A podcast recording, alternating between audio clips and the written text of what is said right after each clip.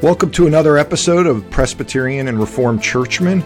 I have a guest that has become a friend over the last couple years, mostly through online uh, chat groups, but we've seen each other at various events. We have a lot of friends in common. This is ruling elder Gabe Williams.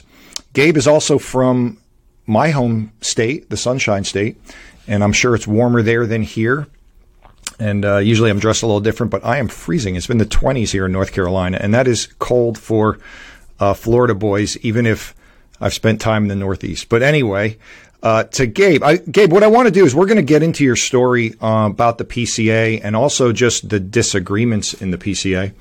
But what I want to start with is you have a very interesting job, a, a job that I think listeners would care about a job uh, you work in, an, in a field that is close to my heart because uh, I have family member, members in this um, uh, who, who, would benefit from your products. I, I, w- I guess I'll say it that way.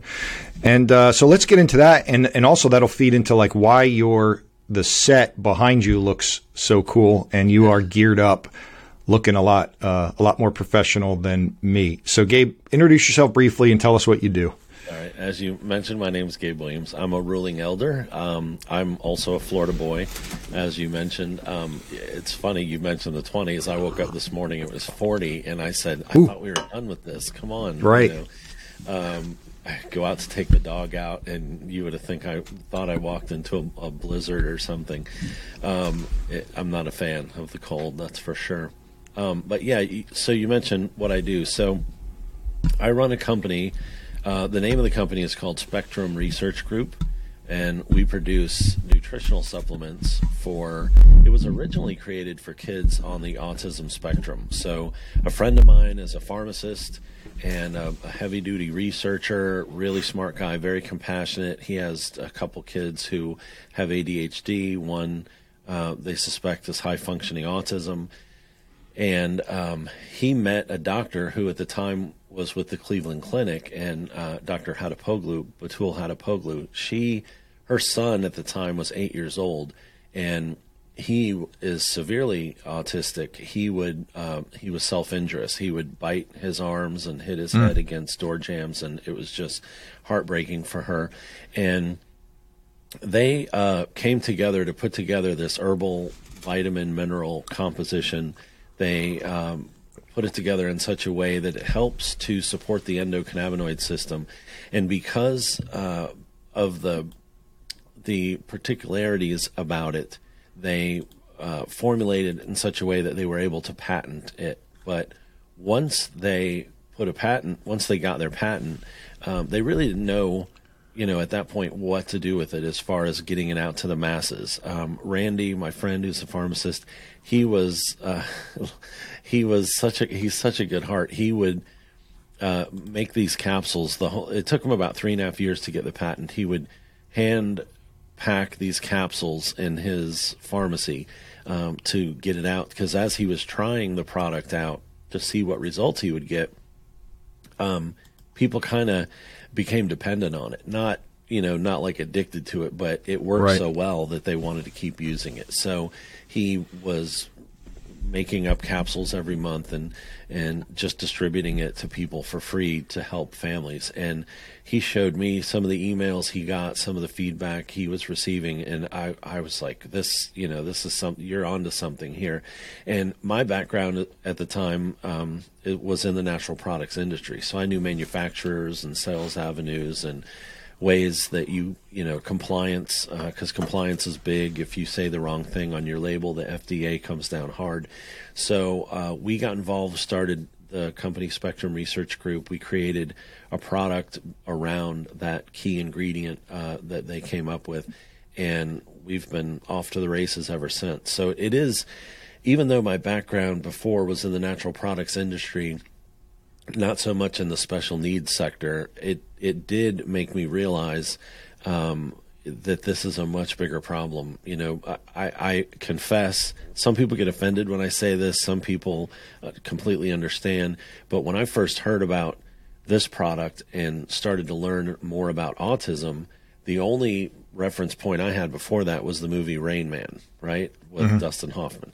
um, Tom Cruise. So that was kind of what I thought autism was all about. But the reason they call it a spectrum is because it's very different from person to person. Some of the parents tell me the only consistent is the inconsistency of it. Uh-huh. So, um, so it, that kind of uh, also sparked my interest in, in just the special needs community, the the worries, the the um, concerns that parents have. Probably the biggest concern that parents have in that regard is understanding that they will not, their children will outlive them, and yeah. their children it, are not suitable for a a regular, say, mental health facility because they may be developmentally challenged in one area, but very much uh, developmentally excelling in another so it's difficult. So um, I, over the years, we've uh, you mentioned the professional professional looking set. The reason we have that is because we do uh, podcasts and I interview people to just offer content to our user base that might be helpful to them, whether it's products or services or ideas or new opportunities or whatever. So um, it's been what's the name what's the name rewarding. of the podcast?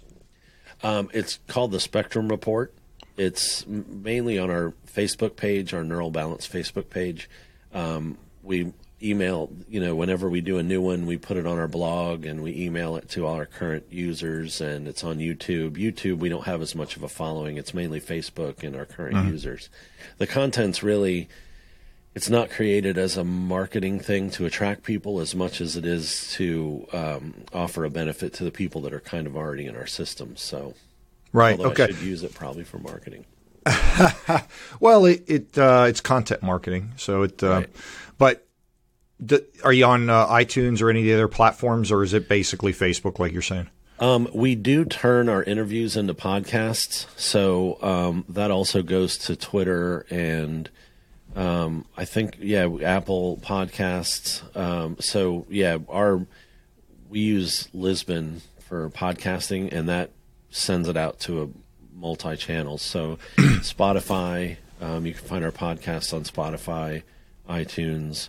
Um, or I, am not an Apple guy. Sorry, I'm an Android, so I don't know if Me iTunes too. and Apple Podcasts is the same or not. But uh, it goes somewhere Apple because, of course, everything else goes out one way, but I have to tweak everything for it to go to the Apple side. Right, so. they got their own their own requirements. That's right. right. So as we get into the PCA, and you've been a ruling elder for over 20 years, has ha, has being exposed to families who have loved ones that are on the spectrum or with special needs, like has how's that impacted how you shepherd in your church or how you uh, approach different people in the church? How, how's it played out? Yeah, you know, I the first year I went to GA 2019, or it might have even been before that, I learned about the PCA's um, disability ministry, right? And I, this was, I think maybe just as I was working with Neural Balance. So I was starting to become more aware of their need, special uh, needs, um, families with a special needs child, what their needs were as far as worship and that. So I did a podcast where I asked, I interviewed someone and I asked them about, um, does your child's disability prevent you from worship? And if so, why? And for me, it was really an exercise in gathering information. I just wanted to hear from parents, right? Like, and I heard some pretty, pretty sad stories, right? But um, I heard about embarrassment and people mistreating them, or you know, the stares and the people saying stuff after church. You need to control your kids, things like that. And I thought that's just not what we're called to do or to be. And so I started looking into the disability programs a little bit and stuff like that. And the way our church is set up, there there are some physical things that would need to be done in order to create a good environment so it's it's it is a conversation that we started to have, but a couple years ago, um, we um, a family started coming and they have a young son who's special needs, and I quickly realized.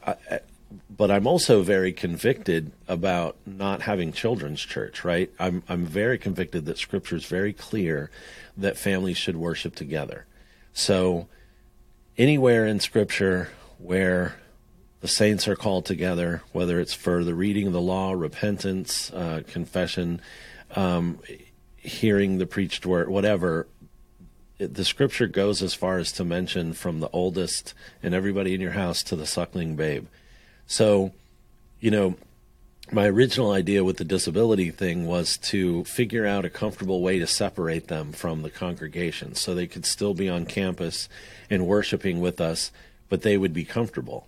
And I realized that it really isn't them that needs to be made comfortable. It's our, or trained for that matter, it's our congregation that needs to be trained and made comfortable with the situation so that they're welcoming and helpful. And these families don't feel the need to be separated. So, you know, at one time I was thinking um, we need to set up a special room. We need to do this. We need we do all these physical things to accommodate the environment. And I and I realized that what we need to do is train our congregation to support a family with a kid who might be making noise or fidgeting or wandering around or whatever.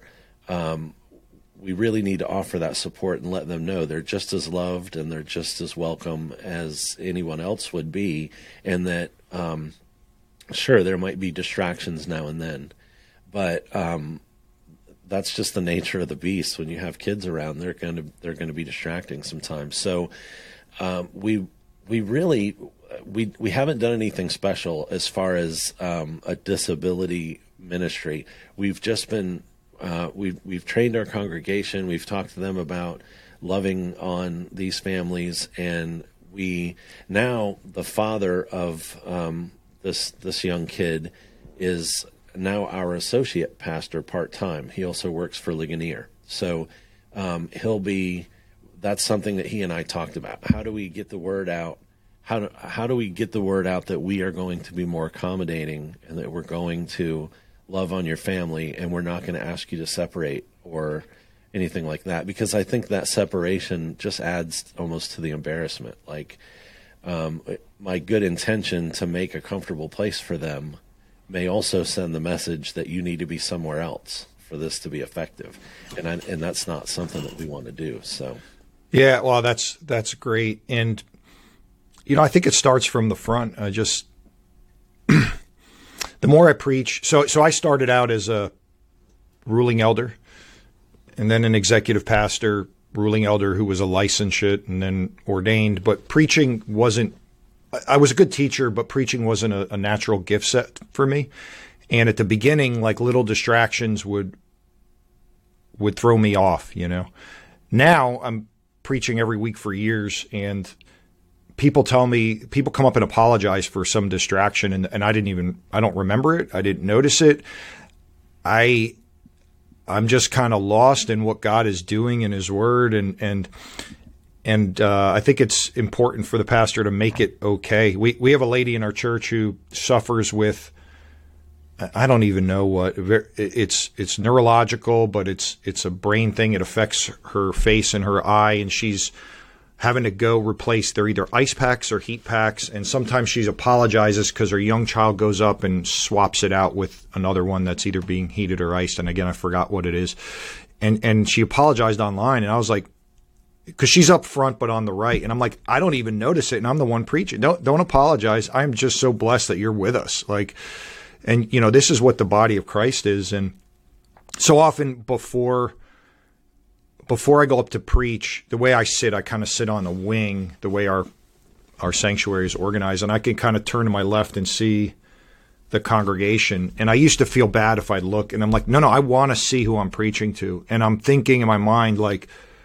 I know what people came to church, the problems going on in their lives, the real pains they're having, the struggles, um, what it took for some of them to get there because a lot of them care for either older parents or kids with needs at home, and it's like, wow, Lord, what a uh, what a responsibility and privilege and a calling. I'm going to now serve up Your Word, and so why wouldn't we want uh, those um, wherever they are on whatever Everybody, spectrum yeah. they are? You know. Well, and that's the you know, as a ruling elder, I've exhorted a few times over the years too, and I'll tell you, somebody quietly falling asleep is much more distracting than a kid babbling or playing with a toy or something Uh-huh. like that. You look out, you're putting someone to sleep. That'll rattle you. yeah, that's it's uh, that is discouraging, and and uh, it it but it's it wasn't because you've done it infrequently. Trust me, some some people wait for that moment so they can go to sleep for some reason. Don't pray too long; it makes them sleepy. yeah. So, well, I, I love your heart for that, and I love your exhortation in that. And uh, so, let's move into the PCA uh, specifically, because that's really how I came to know you as uh, PCA forums for ruling elders and teaching elders. And I've appreciated your stand and your stance. And uh, I'm, I'm glad to show, you know, put you out there before everybody so they can see if, you know, a lot, a lot of REs and TEs see us online, but they don't get to hear from us. They don't get to hear our voice. They don't get to hear our heart. And uh, that's part of this what I'm hoping with this. So t- tell us about your journey into the PCA and My journey. Men don't take Yeah. journeys; they take trips. are your, how about your quest? Do men My take story- quests? My story started. Yeah. Um, Do, So I come I on, wait a minute. Qu- quests are masculine. I mean, I- Tolkien. Quest is okay. Let's do a okay. quest. All right, I'm your adventure. I'm just messing. Um, so I, I mean, I I grew up like a lot of um, people in the U.S., especially my age. I'm 53. Um, grew up Baptist. I grew up mostly Baptist and some non-denominational, depending on where we lived at the time or whatever. Um, so my background, I I didn't have like a a strong particular denomination background, I would say, but um, I grew up, you know, with a single mom. So my um, my God always put men in my life though that loved the Lord and led me in that, you know, in that direction. Um, I always had uh, one one thing I'll say for the Baptist churches in the 70s and 80s, they were great at getting kids to church. So um, a couple that I went to, you know, they would send a van van around all over town, and they'd just pull up and beep, and you'd run out and jump in the van or the or the small bus, and and they'd take you to take you to church every Sunday, um, youth group and stuff like that. There was always a ride, so that was that was really neat. Um, in my teenage years, I went through a lot of the stereotypical teenage troubles. Didn't get along with my stepfather. Um, went off, you know, moved out early and um, was a knucklehead for a few years. And it was probably not until my late 20s that I started realizing that, you know, one of the reasons my life was difficult and one of the reasons why I was feeling discontent was because I had forgotten my first love. And I remember the day that I was given a heart of flesh and I became um, saved, and I was in first grade, and it was one of those. It, I would, I would just hate this ministry now. I think it's so unbiblical, but it worked. It was in children's church, which I led the charge against in our church, um, and um, so God uses man's foibles to do great work, um, and we we all see that, but so it was late 20 i started going you know back to a baptist church because that's what i knew and that's where my um, daughter uh, my my kids were going to private school there. So i started going to a baptist church. It was a really big church. Um, people were not super friendly. Um, i looked different then i didn't have the beard i had a goatee i was pierced up i had a spike sticking out of my bottom lip and so i looked kind of freaky and uh, I, I want pictures. I I want. Okay. And, uh, later. yeah, I, I Thankfully, yeah, I I've don't had- have too many of those pictures, but I do have one. Um, so you know, they didn't think I they didn't talk to me much or whatever, and I it was funny because I I got this job selling radio advertising on an AM station in Daytona Beach, and it was old folks. And there's this is relevant. It was old folk radio. Um, big bands, Frank Sinatra, stuff like that. And it was tough, man. It was tough to sell advertising on that station. And so I had to clean up my act a little bit for that, right? Tie, take out the piercings, um, look presentable. And I missed my turn. I was actually running early for an appointment, which is very rare for me. I'm usually five or 10 minutes late, and I don't mean anything by it. Um, I know some people find that very disrespectful. I don't mean anything by it, but I'm just always a few minutes late. Um, so I, I missed my turn, but I turn into the next place to turn around and I look up and it's uh, an assisted living facility, which was right up my alley. So I pop in to leave some information because you never talk to the marketing director on your first call, right? So I just figure I'll drop some information off, I'll head back out and I'll go to my appointment. I go in, I give the receptionist my card, I tell her who I am. She says, Hold on a minute, Jill's here. So she calls her out she calls me in. I end up talking to her for an hour, missing my other appointment. Um, she tells me that her uh, boss that morning said, We're going to do things a little differently. When a salesman comes in now, let's give them 10 minutes because these guys are working. They, we might be missing out on something by ignoring them. So let's start giving them 10 minutes. If they don't have something important to say in 10 minutes, then you can cut it short. So it was odd that she even talked to me. Well, by the time I was done talking with her, we were not, we were talking about the Lord. We were talking about her marriage. Um, we were talking about my situation, um, being a single parent, and all sorts of things. And she, as I was leaving, she said, Can I give you my girlfriend's phone number?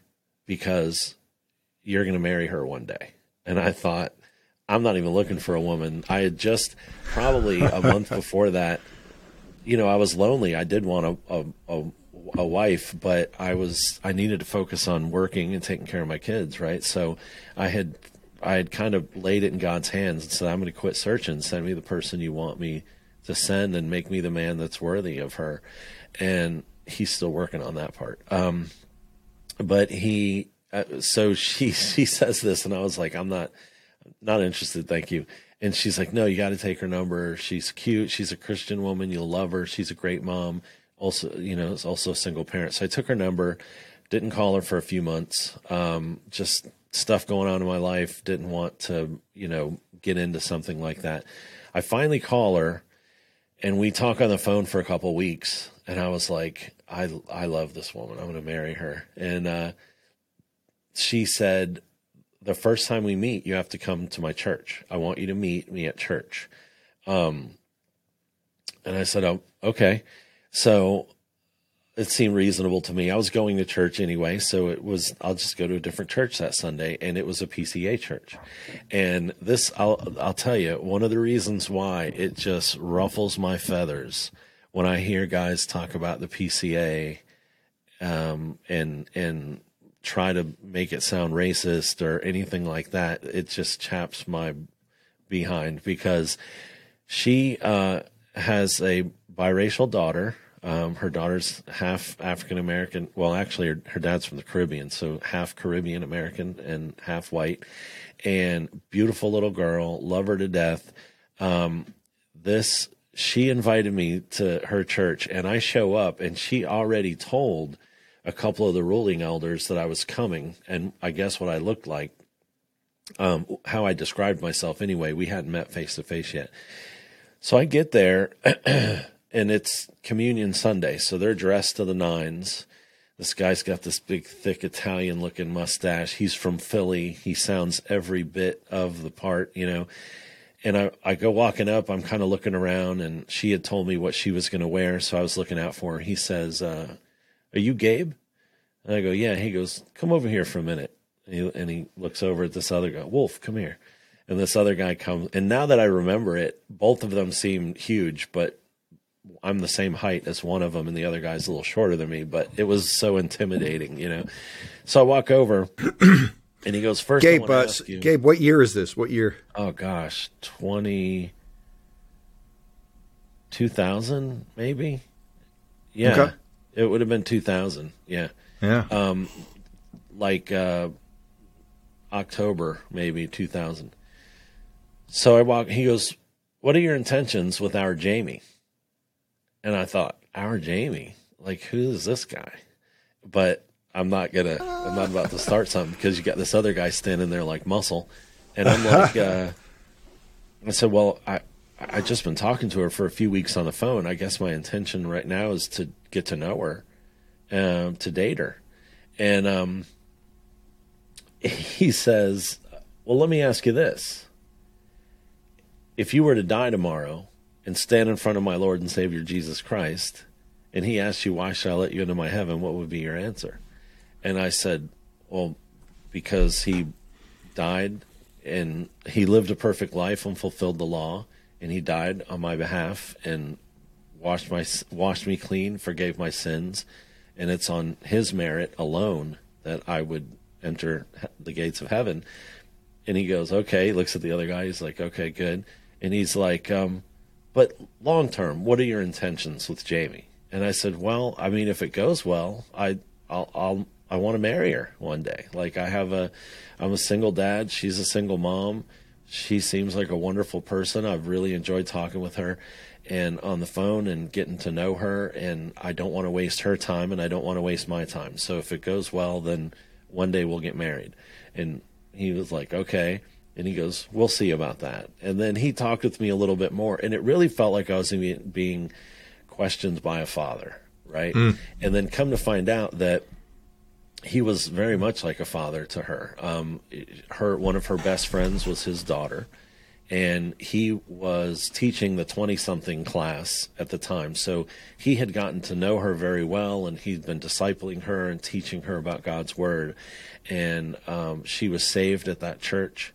She um, and, and it was just for me, you know, it just blew all of the old white Southern conservative stereotypes right out of the water because she had already told me, you know, before I got there how this church had been loving on her. So you have a, a single white woman with a biracial baby shows up at this church and they loved her and protected her and discipled her. She would get letters in the mail of en- encouragement. She'd go home and find a 20 stuffed in her purse. She would you know, uh, gift cards anonymously in the mail for groceries and things like that. Like they, I loved that church from the very moment I stepped foot and he interrogated me. And a lot of guys maybe would be offended by that.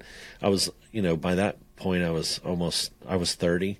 So I, you know, I, I guess, and some some people would would maybe think I'm a grown man. Who are you to talk? You know what I mean? But I loved it the fact that they were loved her so much, they were so protective over her, and they were just caring for her, it made me fall in love with this particular church. And then, keeping in mind I was Baptist, they the campus used to be a campground, so the fellowship hall is an old house, and there's a pool.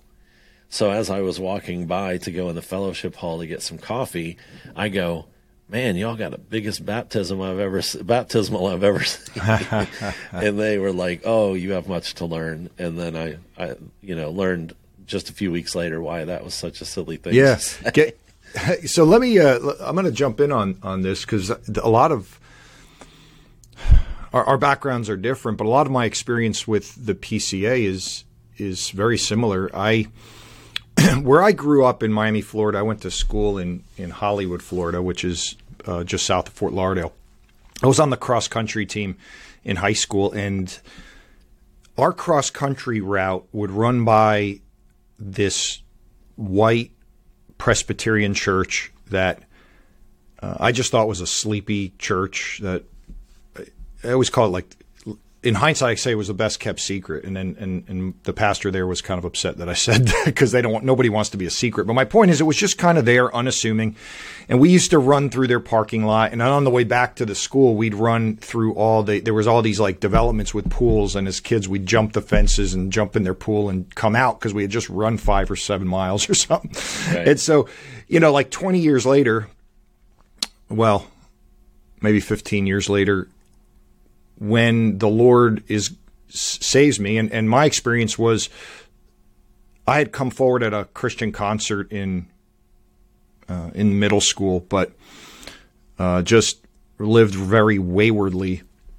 And when the Lord started drawing me to Himself, uh, and and then I started getting in, into Reformed theology, and, and I looked up the PCA, and, and Ligonier was a big was a big part of my uh, my quest, not my journey. Uh, and and I saw this church. I was like, really? That's the church I used to run through their parking lot. I don't remember. and similar to you, by the way. So I'm tatted up. I I was smart enough to keep it above sleeve line um, and and kind of hidden because I was in the engineering world and corporate world and in the, in the late 90s and so I tried to kind of you know work hard play hard kind of thing. Uh, I, I had a piercing I no longer have. It wasn't in my ear. And so I, I very much didn't fit the mold of a you know like you said the the stereotype of and in particular this church a white church with a steeple in South Florida, and you know Florida, and then you know South Florida. It's very non-traditional, very like we were coming from a non-denominational church at the time, and to to go into this church with a with a high liturgy that sang hymns, where people were wearing suits, and not everybody was wearing suits, but but there were you know, and and those. Uh, fathers in the church wearing suits would come up to me who didn't fit any kind of mold and you know South Florida is used to ethnic looking people, but I uh, you know pe- people mistake me. They think maybe I'm Hispanic, maybe I'm Italian. Uh, my background's the Middle East, but I I mean I'm I was born here, of course, but uh, very grew up very sort of traditional Middle Eastern, and uh, just found a home in the PCA. And I'm with you. I think where you're going with this is, you know, this idea that we have to somehow change who we are to meet who the culture is is just not that's not my experience, and it, it's almost insulting uh, to me. So yeah, I just well, wanted to jump in on that because I found yeah, the, the, same. Yeah, the the thing this church did was they preached the gospel, right? They, it was mm. a ordinary means of grace, um, still is ordinary means of grace.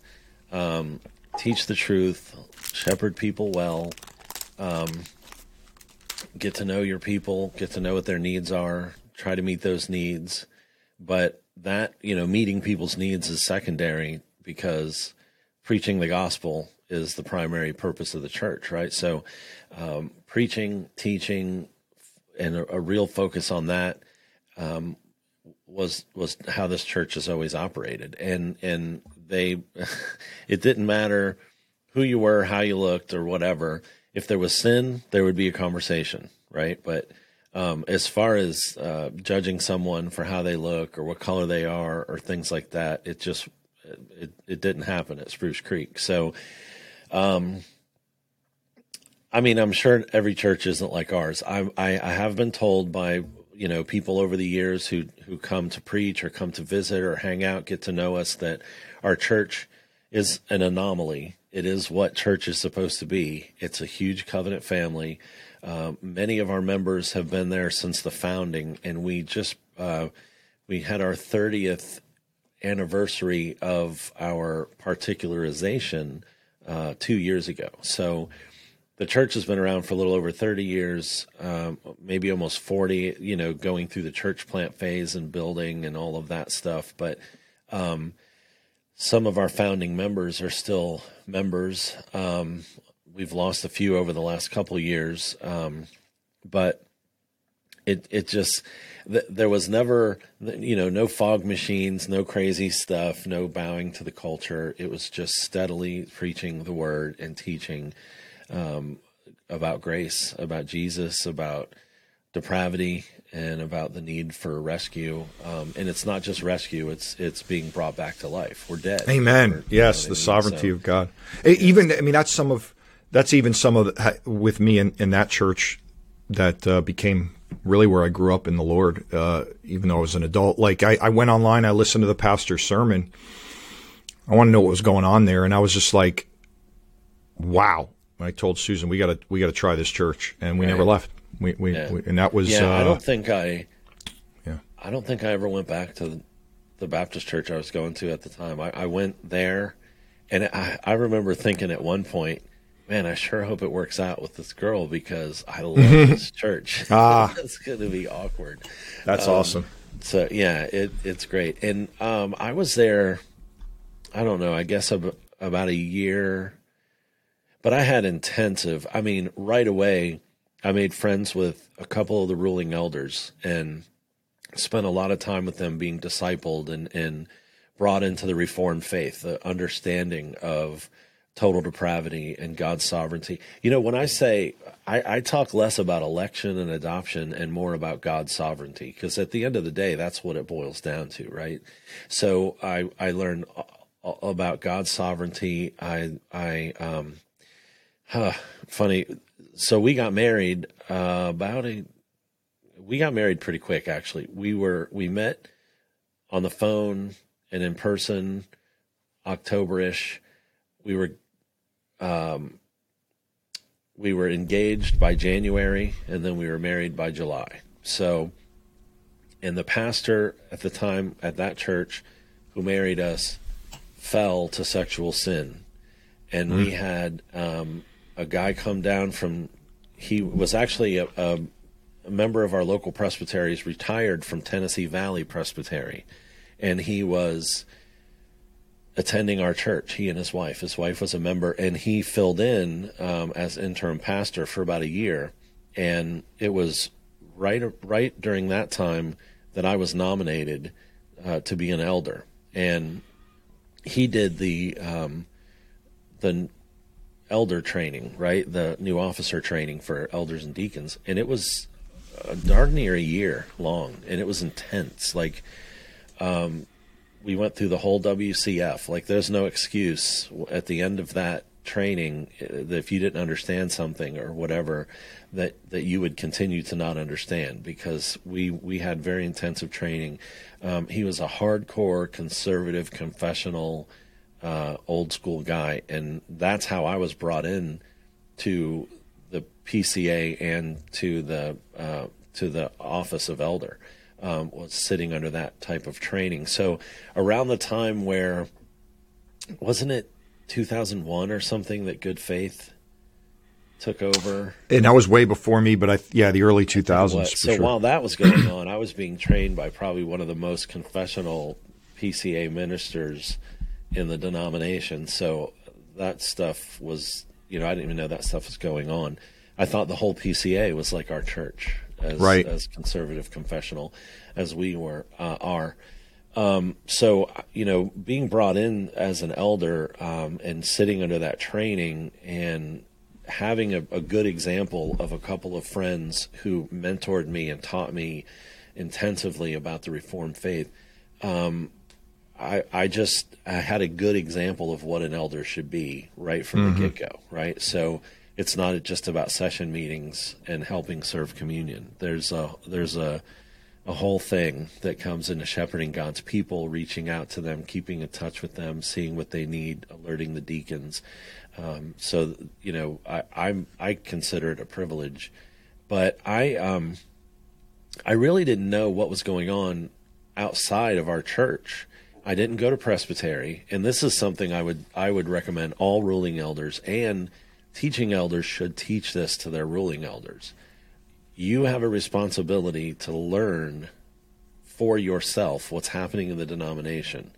Um, once we got a pastor, we had a pastor for about 18 years, and no slight to him, but he didn't do a lot to keep his ruling elders informed about what was going on. And I don't think he necessarily did it intentionally, but it's not like the information isn't there, right? We could figure out what's going on if we if we look for it. But ruling elders, um, most of us have full time jobs. Many of us have families. Um, you know, the session meeting and the sh- meetings and shepherding your flock and taking part in Sunday service, all of that tends to keep you pretty busy. So looking outside the local church to the presbytery and to the denomination, it's just not something that's that's um, important or I think a lot of ruling elders don't realize the importance of it. So that was uh, that was one place where I would say I neglected my duty for a very long time.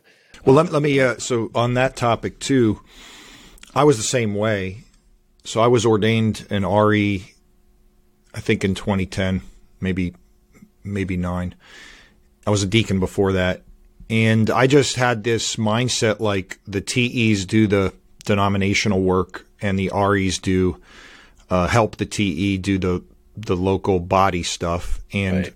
to be sure, our calling is first to the the church that called us, to the people that voted on us and called us up. But you know, I just wasn't aware. I, like you, I thought every church was kind of like our church, and I didn't realize what was going on denominationally. I also, I mean, nobody really knew what was going on behind the scenes to to shape or reshape the denomination into something it's not. And Right. there was huge revelations on that recently um, of a secret organization trying to shift the denomination the way they wanted wanted it to go by placing uh, men on committees. And and again they were voted on. And so you know it's no, there was nothing illegal about what was being done. But the no- denomination was shifting underneath us and I didn't realize it. And so I know you told me in uh, your first GA was 2019 Right. and mine was 2021. I would have gone in 2020 uh, if if we had one. And both, it seems like what got me off the bench denominationally was: Are, are we really having these conversations? I mean, the, the Nashville statement is controversial. Really, like, are we really having these discussions? In this is the PCA. I, I just, I was flabbergasted. And well, you got you know what, about the Nashville statement. Sorry to interrupt, but No, I was actually going to vote against that. me too. If I had gone, I would have voted against it. By the I, way. I was, but I voted for it, and and I I, I don't mean.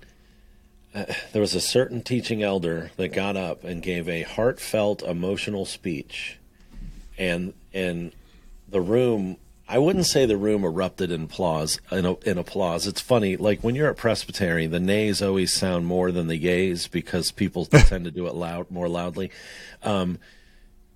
I don't. I don't even think half the people necessarily clapped, and then uh, half of the people that did clap probably didn't know what they were clapping for. They just heard people start clapping, so they clapped too. Uh, that's what I'd like to think anyway. But um, after that speech and then the applause, I realized this is a line in the sand that we need to draw.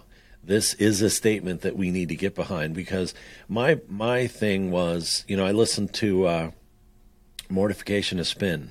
And I really like Todd Pruitt. Re- really respect him. Um, he's been helpful to me at um, many times. Um, Definitely. and I, you know, he made a good case for for voting against it uh, because of the source and some ESS things, and and um, but then when I looked at the statement by itself, I said, you know, if the standing alone, this is a, a good statement. There's nothing wrong with the statement. So, but I'm also big on not favoring good things that come from corrupt sources, so to speak, uh, because then it might lend credibility to the source that maybe they don't deserve. So I, anyway, I I was going to vote against it, but then that speech and that applause changed my vote, and I, and I imagine it probably changed a lot of votes that day on both sides of the aisle. But um, that that for me was uh, a very telling moment for the PCA.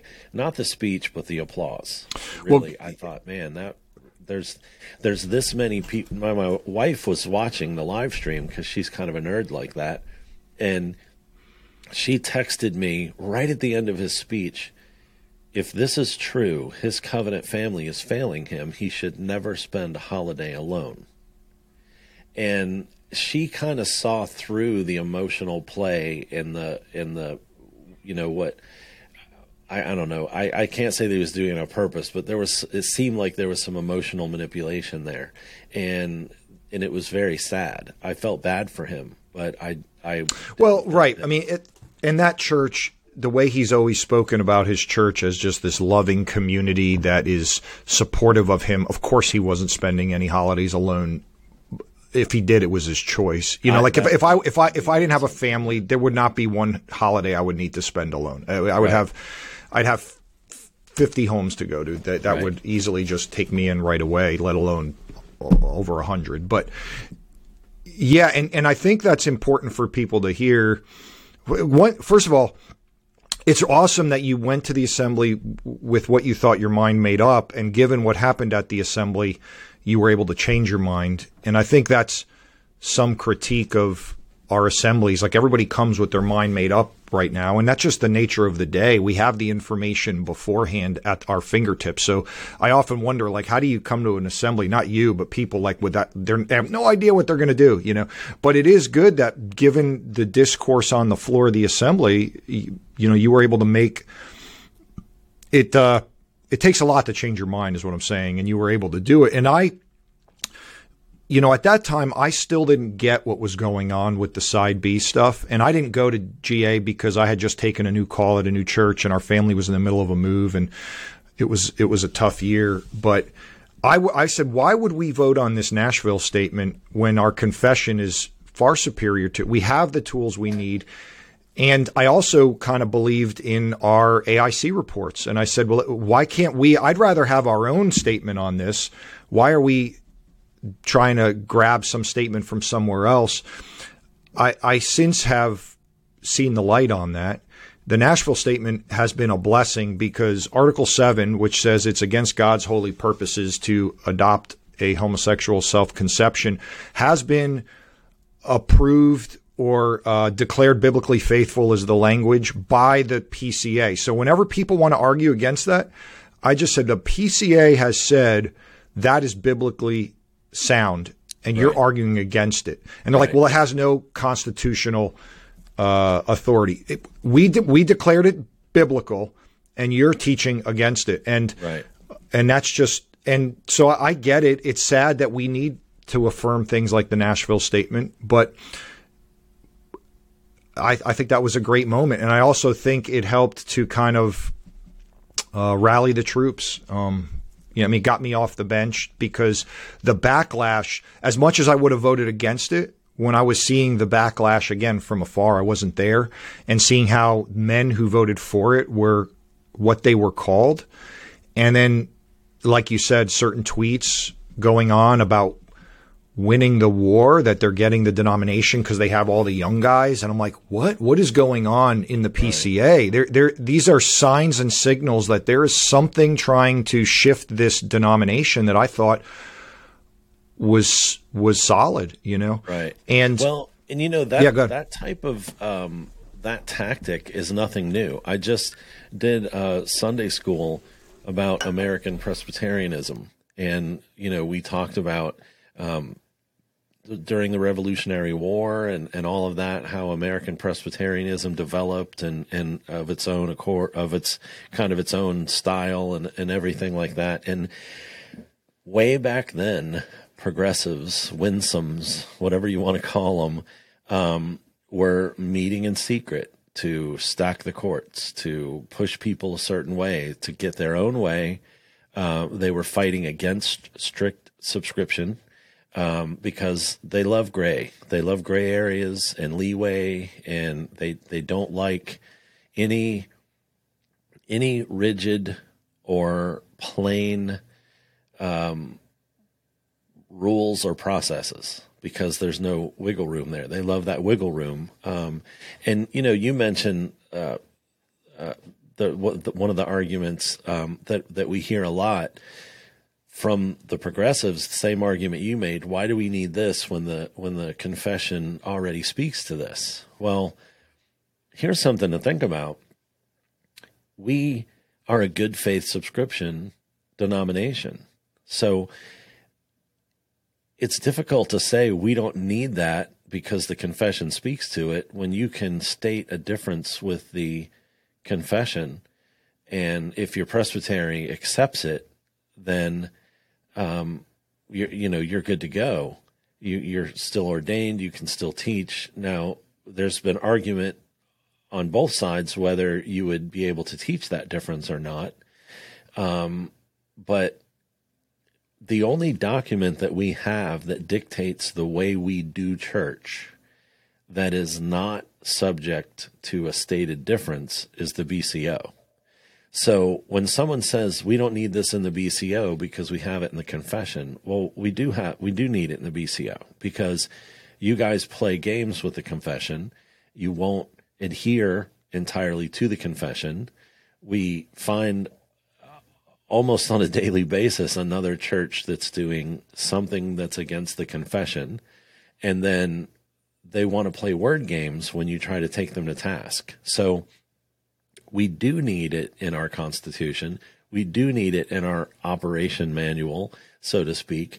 And another thing is the civil courts, they don't look at scripture or the confession the way they look at our BCO. Our BCO is a legal document that governs how we do things, right? They would give that more weight than they would give scripture or um, the confession.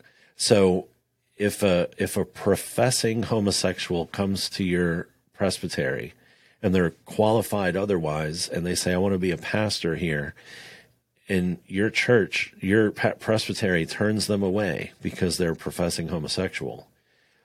Right now you have no legal if they want to sue you for discrimination right the presbytery there's no legal recourse.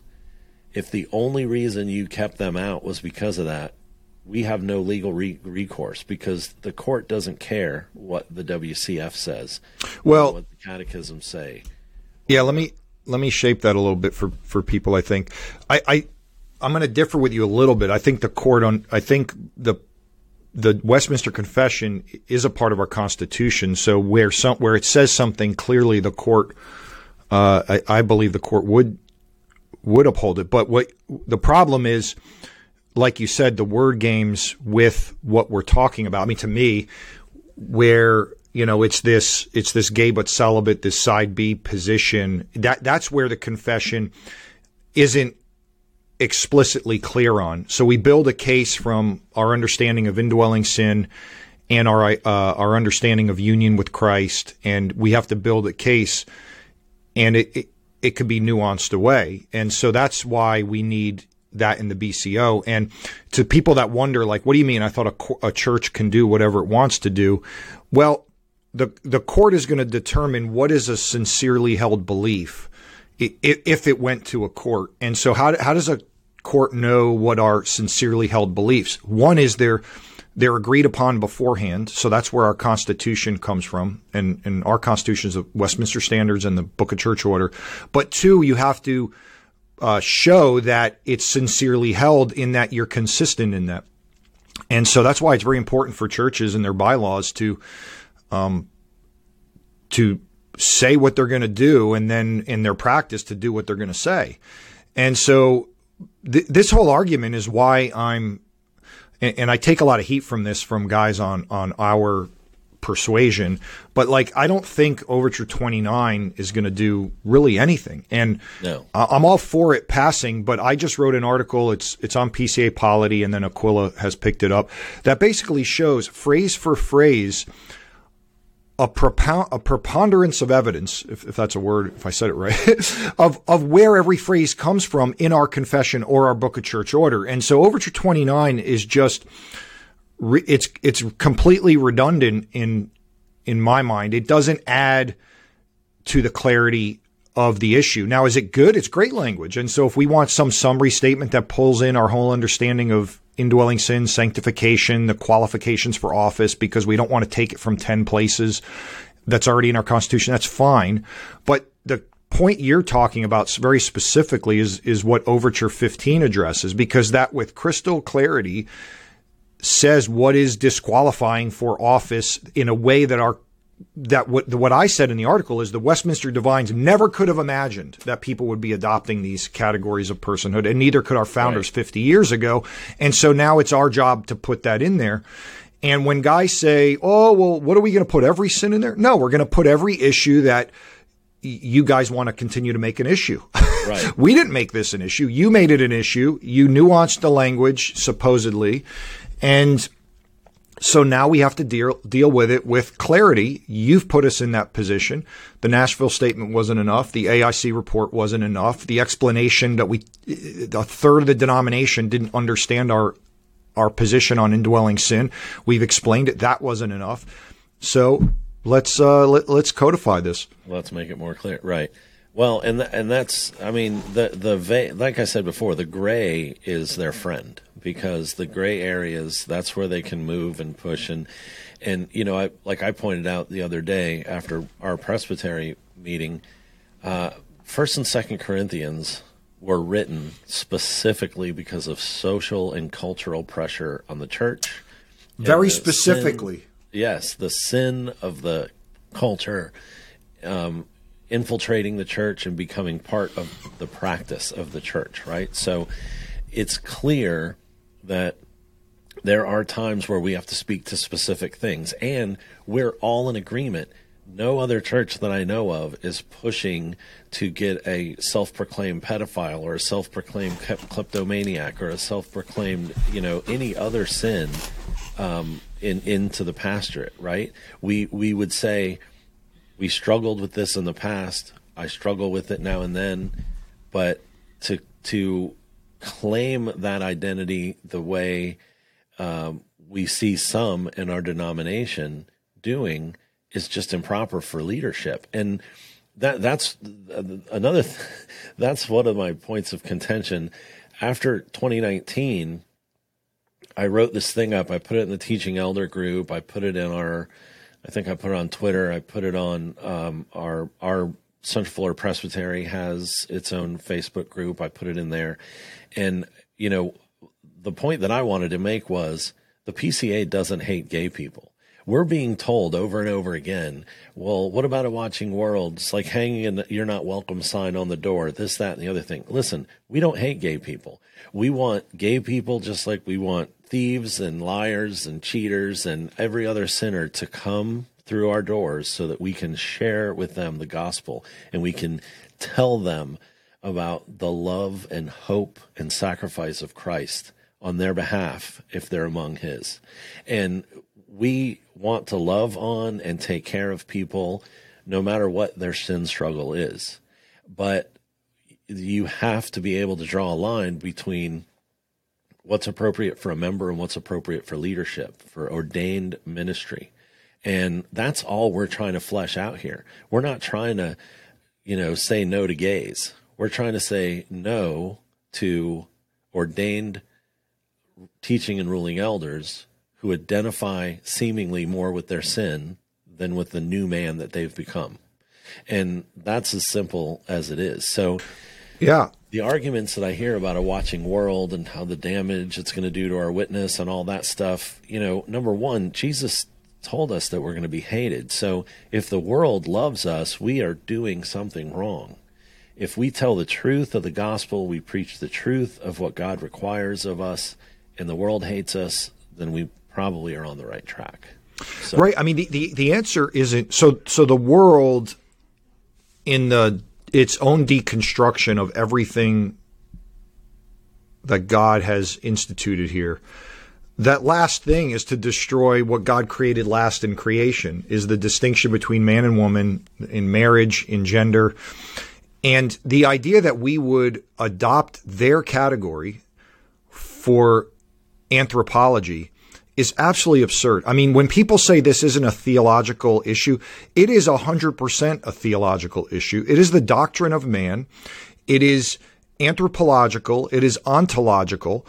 It is lying to people to use language in such a way that they hear being and ontology core being and we're just talking about description of experience you know. No you've used a word in a way that people understand it that is contrary to our understanding of what it means to be a human being.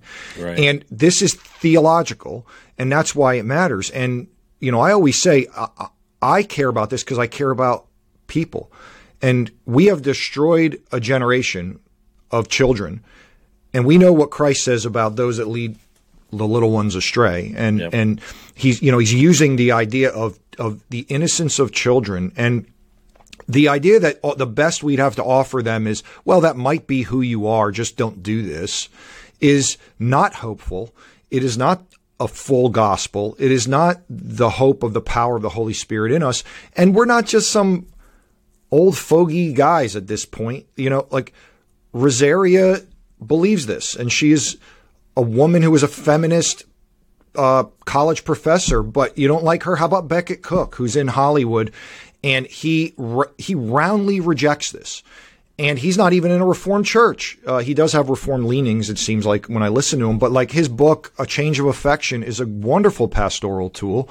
I recommend it to everybody. I recommend his podcast to everybody, and he rejects this. And the idea, I mean, Becket is in Hollywood with fashion designers and makeup artists and actors and set designers, and he's in the world that this shouldn't be working and people are coming from death to life because of his testimony. But we have right. PCA guys that, honest to God, most of them, when I listen to them, they, they don't have the backgrounds that that we have. And what I mean by that is it's it's like almost this this guilt. It's like it's like this white middle class guilt that we haven't had these experiences, so we can't speak to it.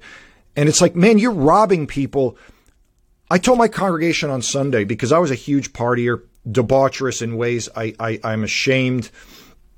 It, it hurts me to still think about. Thank God Romans eight one. But there was a guy on a street corner at one of these debaucherous street parties that I was at with millions of people, and he had one of those signs to repent. And I told the congregation, "Does that bother you?" Because when I get to heaven, I can't wait to meet that guy who, who I saw that sign and had that conversation. And he had enough love for me to condemn what I was doing and, and question you. And you claim to be a Christian. And that stuck with me.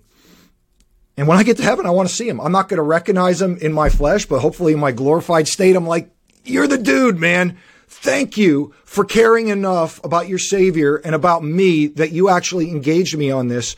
Um, and he didn't do it in some stupid way like a Westboro Baptist. He did it, but right. he was being spit on, and I'm, I'm I'm not kidding about that. Oh, I'm sure. And he still cared to tell us. And why would we be withholding that from people? I don't know.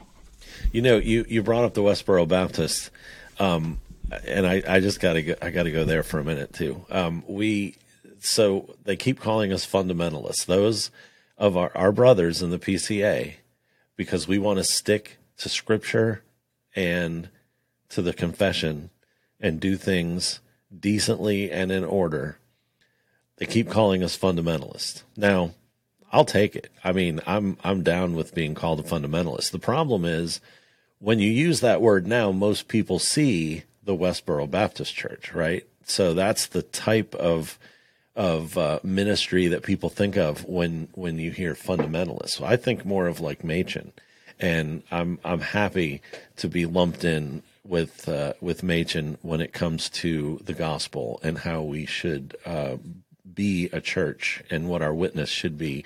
Um, and it sometimes I think we get caught up in these. You know, we're in a private Facebook group, ruling and teaching elders, and, and we we debate these things, we argue these things, we we go back and forth with one another, and um, now, the, the Robert's Rules of Order dictate the way we debate at Presbyterian at GA. It doesn't always get as personal as it can sometimes be um, online in, in the groups and, and things like that. But we do go after one another, right, in the groups, and, and we call each other out for things.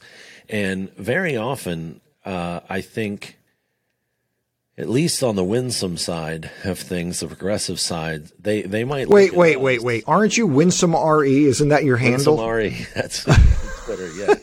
Yeah. um, but because I I believe that telling the truth is winsome, right? I believe that that preaching the gospel, telling the truth of Scripture, is winsome. It may it may repel more than it attracts, but it's still winsome because it's true, and and that's my point. You know, I I've I guess I have uh, built a reputation for myself, um, and you know I meet people at GA and they're like, "Oh, I see you online. Yeah, go get them like Pitbull and and that." And you know, I'm I'm really I'm really a gentle, loving, kind person. I love my church family. I love to help people. I love to serve people. I'm I'm very protective over you know my flock. I'm I'm very protective over people people I don't even know. My, my uh, I saw something I thought was a little funny the other day. Well, a couple weeks ago, I was with my son. He's 18, and I said, you know, let's just hang out for a minute, watch this guy. Kind of a tweaker looking guy, acting funny, in the restaurant, and the staff was female. There was only three or four people in there. And I said, let's just, let me just sit out here for a little bit and watch and, and make sure everything's okay. And he's like, come on, why do you always do this? You're not Batman. And, and, uh, and it's just, I'm, I'm a, I'm, I'm a protect, I have a protective nature. I'm a sheepdog, right? So I, um, I sat there until I was satisfied that he was just going to beg for some food and go away. And, th- and then we left. But, you know, I don't talk to women and children and men in my church. I don't talk to my congregation or the people I meet on the street the way I would talk to a fellow elder who's leading people astray by taking concessions with the word. Well, um, and playing games, playing word yeah, games playing, with, with the, the holy um, word of God. You know, the, the, the human sexuality report talked about not being word police, right? Yet these guys are arguing against uh, 015 over the word claim. They're policing the word claim. Now, claims to be celibate, right? And they're saying, well, that sounds like you think they're dishonest. And I and I'm saying, no, we're being charitable. They claim it, we believe it. It still means they're unqualified, right? And then uh, over overture 37, um, was it 37? They were or 23, they were arguing against the word identity, a, a, word that most of them had probably used in several sermons before that day, now became the thing that they want to harp on and and and uh, dismantle a whole good, uh, great overture over that word identity. Right? They're playing word games. So well, especially you know, one of the guys on the AIC report who wrote the human sexuality AIC report, who has hundreds of entries online using our identity in Christ said, well, maybe we need a study report on identity. And he used it like 40 times in the AIC report. I mean, it's yeah. like, this is a game. It's a it's, game. And, and so that I don't have patience with. And that I'll call you out. And that I will get harsh with. If you mm. are a officer of the church and you're playing word games and you're not being faithful to the scripture or to the vows you took, no matter how you want to sell it, I'm going to call you out on that. And, you know, Jesus was gentle with the woman at the well, and I would be as well. But he was not so gentle with Peter. He was not so gentle with the Pharisees and the Sadducees. He was not so gentle with his very own brothers who walked with him for three years. When they said something that was basically stupid, he called them out for that, right? And Paul was harsh with the people he needed to be harsh with, and he was gentle with the people he needed to be gentle with. So if if someone comes to our church and says, I disagree with you, I'm same sex attracted, but I want to learn, then I'm going to be gentle with that person. I'm going to pray with that person. I'm going to talk with that person. I'm going to teach them from the scripture. I'm not going to try to coddle their feelings or teach them with cultural or psychological terms or or whatever i'm going to take them to the scripture and i'm going to teach them about the new man that they can be or the new woman. Mm. and i'm going to teach them that we're all in the same playing field. We're dead. We're totally depraved totally incapable totally not even desiring god unless we've been given a heart of flesh which is a work of the spirit. And that's what they're going to hear from me. And once you've been given that heart of flesh and you claim Christ and you have to walk in the new man, that's what I would tell them. But so, you know, for those that are listening that see me online in the Facebook groups or perhaps occasionally on Twitter trolling some of the progressives to try to correct the garbage that I see them put out for the masses. Um, that's not the person I want to be, right? I want to have a cigar, sip some bourbon, talk about the glory of God and how He's made us all new creations and, and how blessed we are to live in His creation and how we can help. You know, I'd, I'd much rather talk with these guys about how we can make our ministry more effective at our local church than argue with them over things that dilute the church. So yeah, and, and you know, you know, Gabe, I, it's I appreciate that, and and the part of the problem is these guys on the left. like what's happened is what's happened in private Facebook groups has spilled over into public discourse, and it's because we see the men on the left doing the same thing, confusing sheep and confusing the world. And so we need to address it. I, I, will think, I will say, and you and I have talked about this privately because I, I respect you and I've asked your feedback on stuff before. And just like I do think when we do things publicly, we need to, we do need to be careful because when we let those debates that are happening in private spill over into the public, the public doesn't have that whole background, you know. And, and they, in other words, they they didn't see like why this is frustrating to us because we've had this same conversation with this individual 25 times and they're they're continuing to perpetuate this. Right. And so and I'll also say for new new REs that want to get into like some of these private groups like uh, some of us are tired, you know. And I, I remember when I first got in one of the groups, and men didn't know what to make from me because I didn't know the debates, and I would ask questions, and that men who I would view in my camp or of my persuasion thought I was the opposite of what I was just because of the questions I was asking. And it was like, I, I, remember I went to a Gospel Reformation Network conference and guys saw me and are like, You're here? Like, what do you, you know? And I think we got to watch that kind of attitude that we can have. You know, um, we are in this fight for the Lord, but it's His. We're soldiers in His army. He's in control.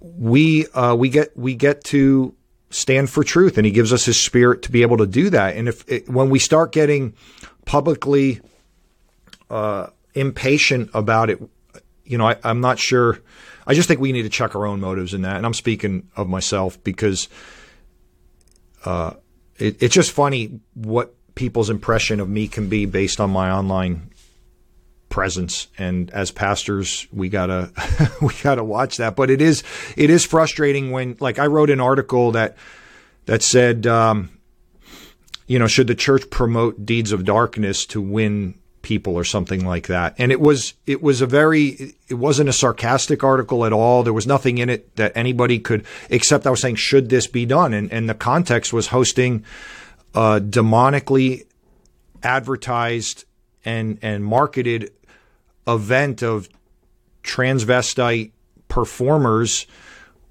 who had blasphemy with blasphemy on a church property. Mm and, and, and inviting people and promoting this because they're trying to welcome and love this community. It was openly blasphemous. It was called Celestial Bodies. It, it, it had images of Christ in it.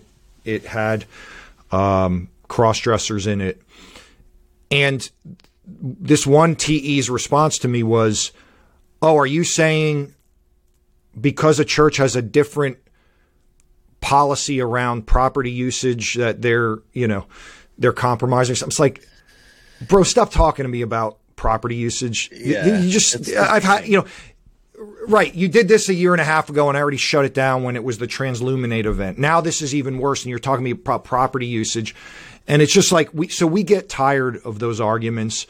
Um, hoping hosting an openly blasphemous demonic event. The, the, guy's name was El Draco, which is the dragon. I mean, that's demonic. It's like th- this openly blasphemous demonic event, and you're going to call it property usage. Stop talking.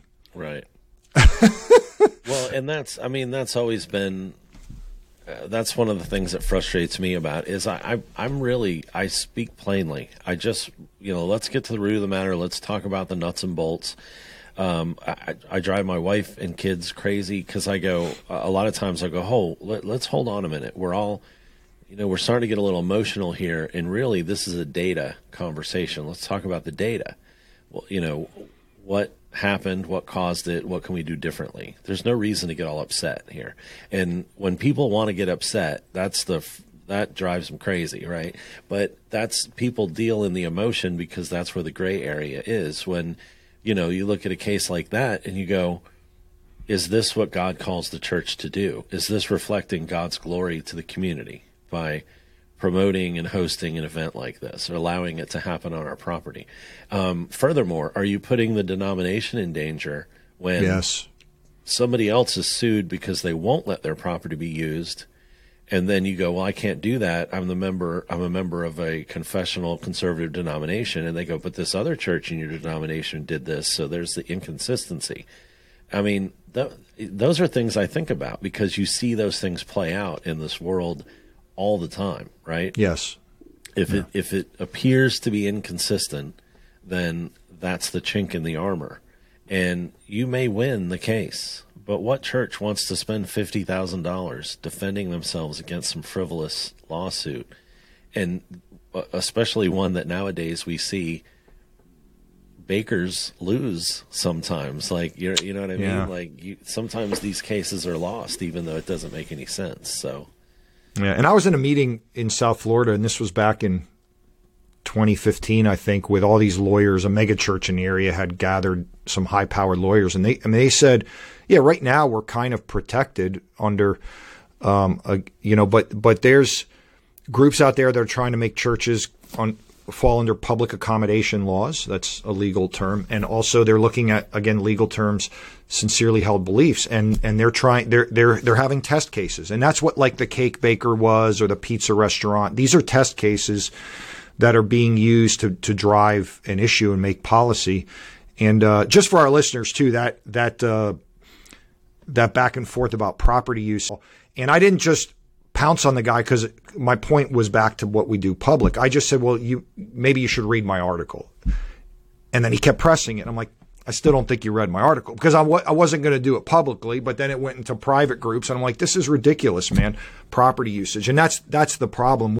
Gabe, we we've gone. Good. What, do you want to well, say? Well, I, I was going to say that's one thing. You know, I have kind of curtailed my online stuff a bit because I, I just I don't think I'm the guy that a lot of people think I am, and even people that like what they see, you know, when I'm going after uh, getting after someone, you know, I, I it's just not it's not it's who I am when I need to be, but it's not what I prefer, right? So I'd much rather be the sheepdog that's playing with the sheep than the sheepdog that's always having to run off a wolf. Like it's it's not. I I, I didn't get into this. I, I was called to be a ruling elder, and when I got into it, my whole mindset was serving the flock, serving God's people. So this all of this nonsense that we go through is very frustrating and I think it hurts the church's witness. You know, the watching world loving us is not necessarily the witness that we're supposed to be upholding, right? When when when we say the church having a good witness to the world, that witness should be a clear witness of loving God and conforming to his word and wanting to be more and more like him with every breath and every step and wanting others to know that joy and that glory and that hope. And that's what a good witness is. It's not conforming so the world likes you. And that frustrates me that somewhere along the line that's been really muddied up. And when we stand up and say, no, that's improper, this is how we should be doing things, then we're immediately seen as unloving or fundamentalist in a Westboro Baptist kind of yeah. way.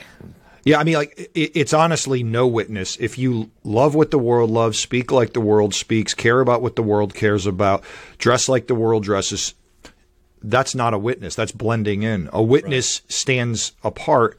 And again, we're not trying to, you know, say we're better than anybody. It's the opposite of that. But what is a real witness in the world? It's Becket Cook telling the world, even though these desires I have this is not who I am. This is not who God created me to be. And Jesus is more precious to me than what I may want to do. And that's why I lay down that identity. That's a witness. Well, Gabe, any final words as we, we wrap up? I know your time you know, is getting. Would, um, I, again, I, I, would just like to reiterate to ruling elders, new and old, that are listening to this, um, to go to presbytery once in a while when you can. Um, get to know what's going on in the denomination. I know it's more difficult for us because most of these things happen during weekdays, and we have to, you know, teaching elders are paid to go. They don't have to take vacation to go. Um, if someone is struggling, uh, if a church is just too small, they don't have the budget for ruling elders. You did a great interview with Charlie Nave from More in the PCA. That is a resource that um, I, I, personally know a few people last year that that they assisted um, that probably wouldn't have been able to come if it was if it weren't for their help. So I think that that's a great thing. Um, but ruling elders um, just realize when you're getting into this, you're also part of the safeguard of the denomination. The PCA was started by ruling elders mainly, and it, we definitely need to know what's going on. We need to be engaged. We need to pray for the denomination. We need to pray for our pastors and for congregants that are listening to this. Know what your ruling and teaching elders think and believe about these issues. The PCA is your denomination too and um, she is a great denomination.